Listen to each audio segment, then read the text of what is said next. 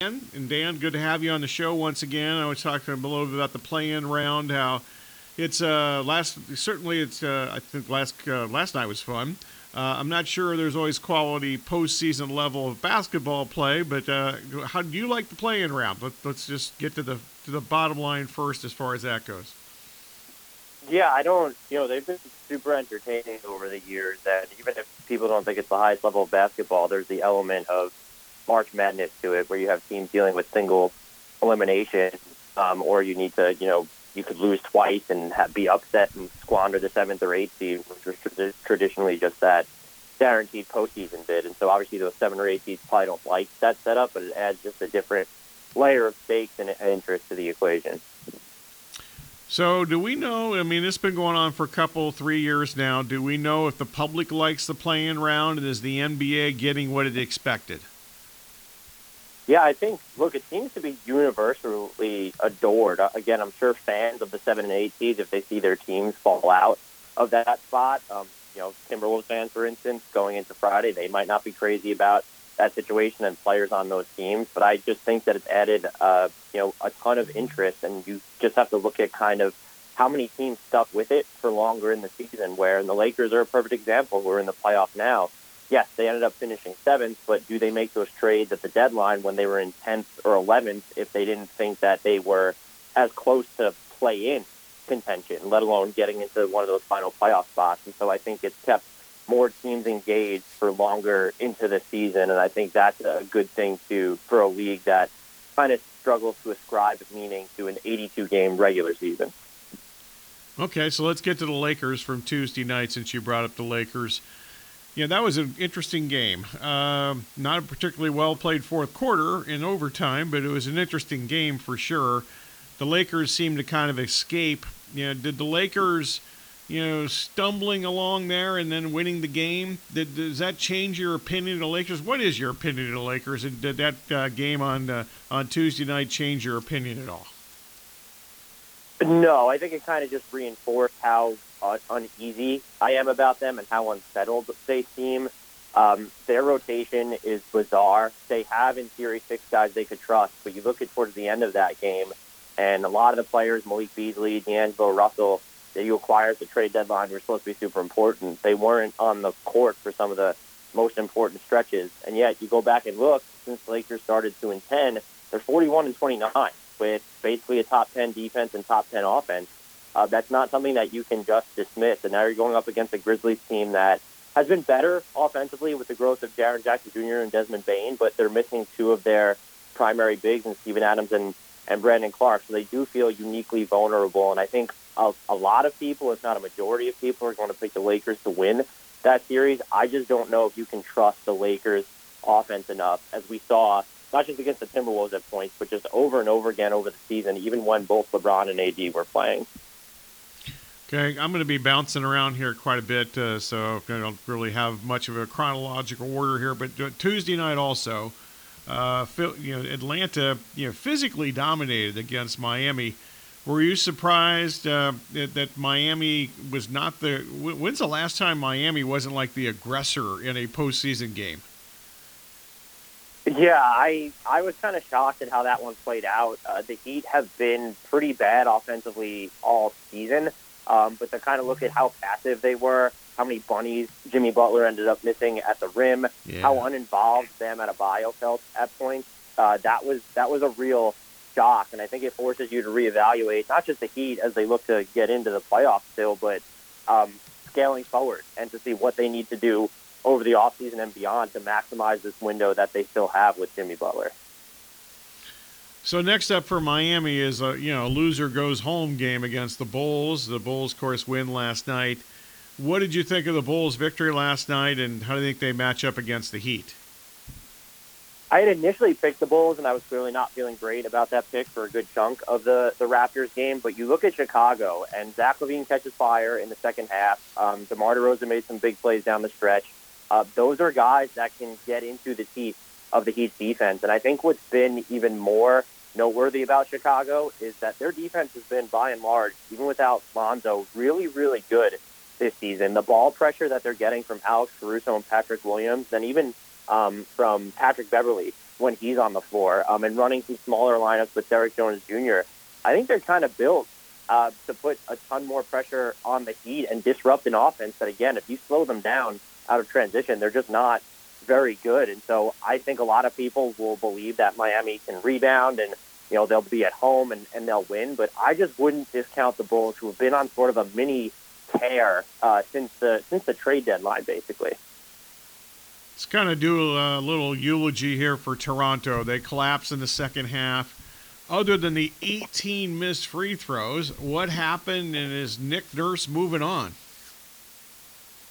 They're just really shallow, and it's an issue that plagued them last year, and then to see them not really address it over the offseason heading into this year was very bizarre.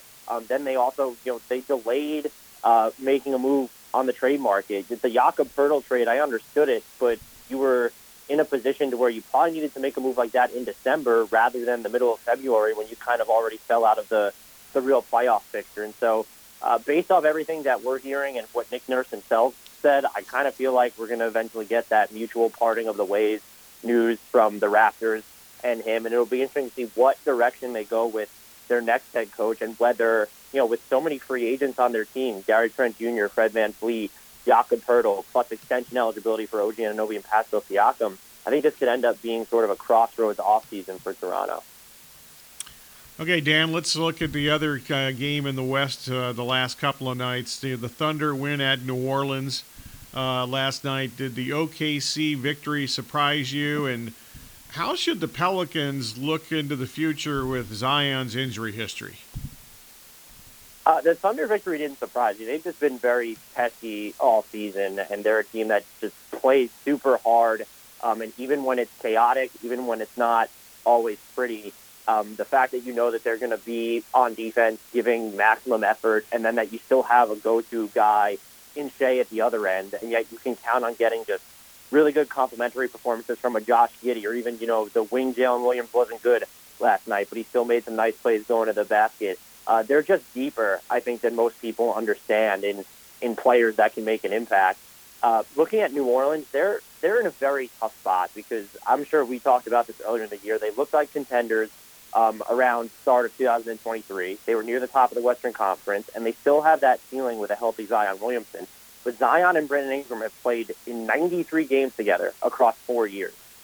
That's not a large enough sample to understand what you need, and now you're finishing another season where they weren't playing together, and so it makes it that much harder to sort of flesh out the rest of your roster. Can you go make a bigger move on the trade market, or do you just sort of have to sit still until you actually understand what this group can look like when they play an extended stretch together? Or you just operate under the assumption that, hey, that's never going to happen, and we have to build out our team in the image of, okay, Zion's going to play in maybe 41 games a year. Okay, back to OKC. At Minnesota on Friday night, Minnesota with Gobert, at least eligible to return. I'm sure he'll play, but probably now without Naz Reid again, and obviously without Jaden McDaniels. So how do we handicap that game Friday night? That's going to be an interesting one. The Thunder like to play smaller for stretches, or even if they have the big Jalen Williams on the court. We saw a lot of Dario Saric at center against New Orleans. I'm wondering if they're going to continue to downsize, and if you do, and I would bet that they will, how does Minnesota counter? You can't really, they're not built with Rudy Gobert and Karl Anthony Towns to keep up with any of what would the OKC Thunder's power forwards would be, and then if you just throw into the equation that Dario Saric is your five, yeah, you're giving up a lot on the glass in that scenario, but you're also mismatching the Timberwolves into oblivion on the defensive end, and when they don't have Jaden McDaniels to fall back on, it puts a lot of pressure on Rudy Gobert or Karl Anthony Towns to defend on the perimeter, while also putting a ton of pressure on Edwards and Kyle Anderson to really be on point. And that's a game, as of right now, even though it'll be on the road, I almost kind of expect Oklahoma City to win, just based off how weird the matchups are going to play out. The big defining factor could be if we see Anthony Edwards or Kyle Anderson really give Shai Gilgeous-Alexander some problems in the half court on defense. That is probably Minnesota's best path to victory. Also, it would help if they can't have their primary scorer go 2 for 17 like he did on Tuesday night, huh? No, they can't. I'm hoping. I think it looked like he was dealing with like a shoulder twinge or something, and so we'll have to see how healthy Anthony Edwards actually looks in this game too. All right, so looking ahead to the weekend and, you know, far into the weekend because the Suns and the Clippers aren't playing until the 5 o'clock game, Arizona time, on Sunday. Paul George was on the practice court yesterday. You know, at least they had video of him on the practice court. I'm not sure how much he did, but how much does the questionable availability of Paul George factor into this series in your mind? You know, pardon me if that's just an ignorant question, but I think I needed to ask it.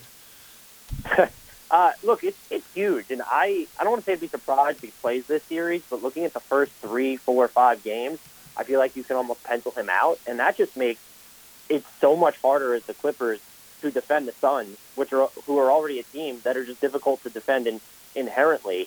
You have Kawhi Leonard, and now you're all of a sudden in this decision-making vortex where it's, well, do we put him on Kevin Durant? Or do we throw him on Devin Booker because we don't have Paul George to do that, and Devin Booker is going to be the one who is going to move around more off the ball. And we just don't trust, when looking at their starting lineup, a Nick Batum or an Eric Gordon to be the guy that goes after him. And it just puts you in a bind right off the bat, and it's going to put a ton of pressure, I think, on you know, their smaller lineups, because I don't know if Zubac can keep up with some of, or Plumlee for that matter, can keep up with some of the Suns' peak lineups. Or you're going to really have to lean on a Terrence Mann here, or hope that Robert Covington or even a Marcus Morris Sr., who's not really played well for most of the season and kind of fell out of their rotation to close the regular season. It's just going to be a really tough stretch for them, however long Paul George is out. And if he's not playing at all in the first round, I honestly don't know that I see a realistic path to the Clippers surviving against this Phoenix team at full strength. Warriors and Kings, the regional battle, first time they've ever played the postseason. Does either team, was this like the first team that gets a stop wins, or is that how this works, or how would you handicap the Warriors and Kings? Yeah, that's going to be super interesting. And there are also, you know, a lot of people think that the NBA has become homogenous now, and these are two teams that play offense in an entirely different fashion than a lot of other NBA squads. And so that will be fascinating to watch, looking at all the off-ball movement they like to generate in the half court. What I do think is interesting is that the Warriors' defense has been superb when they're playing at home, and the Kings' defense has actually been in the top 10 when they're playing on the road. And so that's sort of just this little fascinating wrinkle, and I think the Kings have done a better job of defending opponents deep into the shot clock. They've just given up some higher-end opportunities there, and so I am with you that I think this is going to come down to a defensive battle, or at least in a sense, what team is going to be able to uphold their offensive principles for longer. And I think that's why so many people are going to favor the Warriors, just because they're clearly more proven in the postseason than this iteration of a Kings team that's really playing out its first full year together and doesn't have a ton of players. I mean, Harrison Barnes has played in big games, but aside from him, even Sabonis has not played in a ton of huge playoff games. Well, let's go back to the East here. Hawks and Celtics, Nets versus Sixers. Are they competitive series? Either of those, or both, or none? I wouldn't expect Hawks, Celtics to be that competitive. Atlanta's going to run out of defensive answers for Boston. You have DeAndre Hunter, who can go after one of Jaylen Brown or Jason Tatum. And then you have DeJounte Murray, who can in theory defend the other, but they can't play 48 minutes a game. You're going to have to rely a lot on Jalen Johnson. Some of Boston's smaller lineups can give you problems and might play John Collins or Clint Capella off the court in situations. Sixers, Nets, I don't expect it to be too competitive, but something to monitor would just be, what does James Harden look like? Because he has been dealing with that Achilles issue, and if he's not really able to attack with the same level of speed or explosion, Brooklyn does have the length on the wings, plus a very switchable big in Nick Claxton that can cause problems for their offense. And so I would still expect them to win the series, but if it becomes sort of like this 6 or 7 game affair and you have to play these unnecessary games before heading into the second round, probably against Boston, that becomes a potential issue. All right, so Knicks and Cavs. Let's assume that Julius Randle plays and is at least somewhat effective. How would you look at this series if that happened? I still think I would probably favor Cleveland in 6 games or so. The top end of their defense just easily is better than the top end of the Knicks' defense, and I think that having Jared Allen and Evan Mobley, they're uniquely built to keep the Knicks out of the paint, or at least frustrate them once they get there. And that becomes a huge problem for not only a Jalen Brunson, but an R.J. Barrett, who's not been efficient this year, but he's trying to get to the foul line. He's trying to get into the lane because his jumper has not really been there for him this year. It also poses problems for Julius Randle, because if he's going to play, you have to imagine he won't be at 100% with that ankle injury. Is he going to be able to attack mismatches or Evan Mobley, if Mobley's the guy that's going to be on him when he likes to get into the lane? And if he can't put the Cavs in rotation, is he going to be okay in sort of a more pick-and-pop role where he's just jacking a ton of threes off the catch? And so I think that Cleveland just ultimately, while they have their own questions on offense, they like to play a little too slow at points. Will they get enough shooting out of that small forward spot, which is crucial because you're not going to get any shooting out of the Mobley or Allen front court? Those are real questions, but I think that their defense is just really built to irritate and disrupt New York's offensive flow. Last up, looking ahead, Milwaukee with the Middleton injury situation, we saw them without him in the series against Boston last year. It's a similar result. Does he have to play for them to have long-term success this year? Yeah, absolutely. And I think it's encouraging that he did say he would have been playing towards the end of the regular season if it were the playoffs. And when you look at what people are most concerned about with regard to Milwaukee, it's been their half-court offense. They've actually had like a top-five half-court offense ever since Middleton made his second return, which I think was in the middle of January. And so it's just instrumental what he can do as a shot maker in the two-man game with Giannis. If he is playing, and if he's even 70%, that team, to me, even more so than the Celtics, kind of has to be the favorite to come out of the East because of how complete a package they have when they have their top four guys in Lopez, Middleton, Drew Holiday, and Giannis available. Dan, always good talking to you. Thanks much. Have fun. You as well. Thanks for having me. Take care. Our pleasure. Dan Favale, Bleacher Report, always a fount of information from Dan, so check out all his work at Bleacher Report, and we'll have him on, I'm sure, throughout the postseason, and our usual arsenal of NBA experts, and Dan's certainly near the top of that list for sure.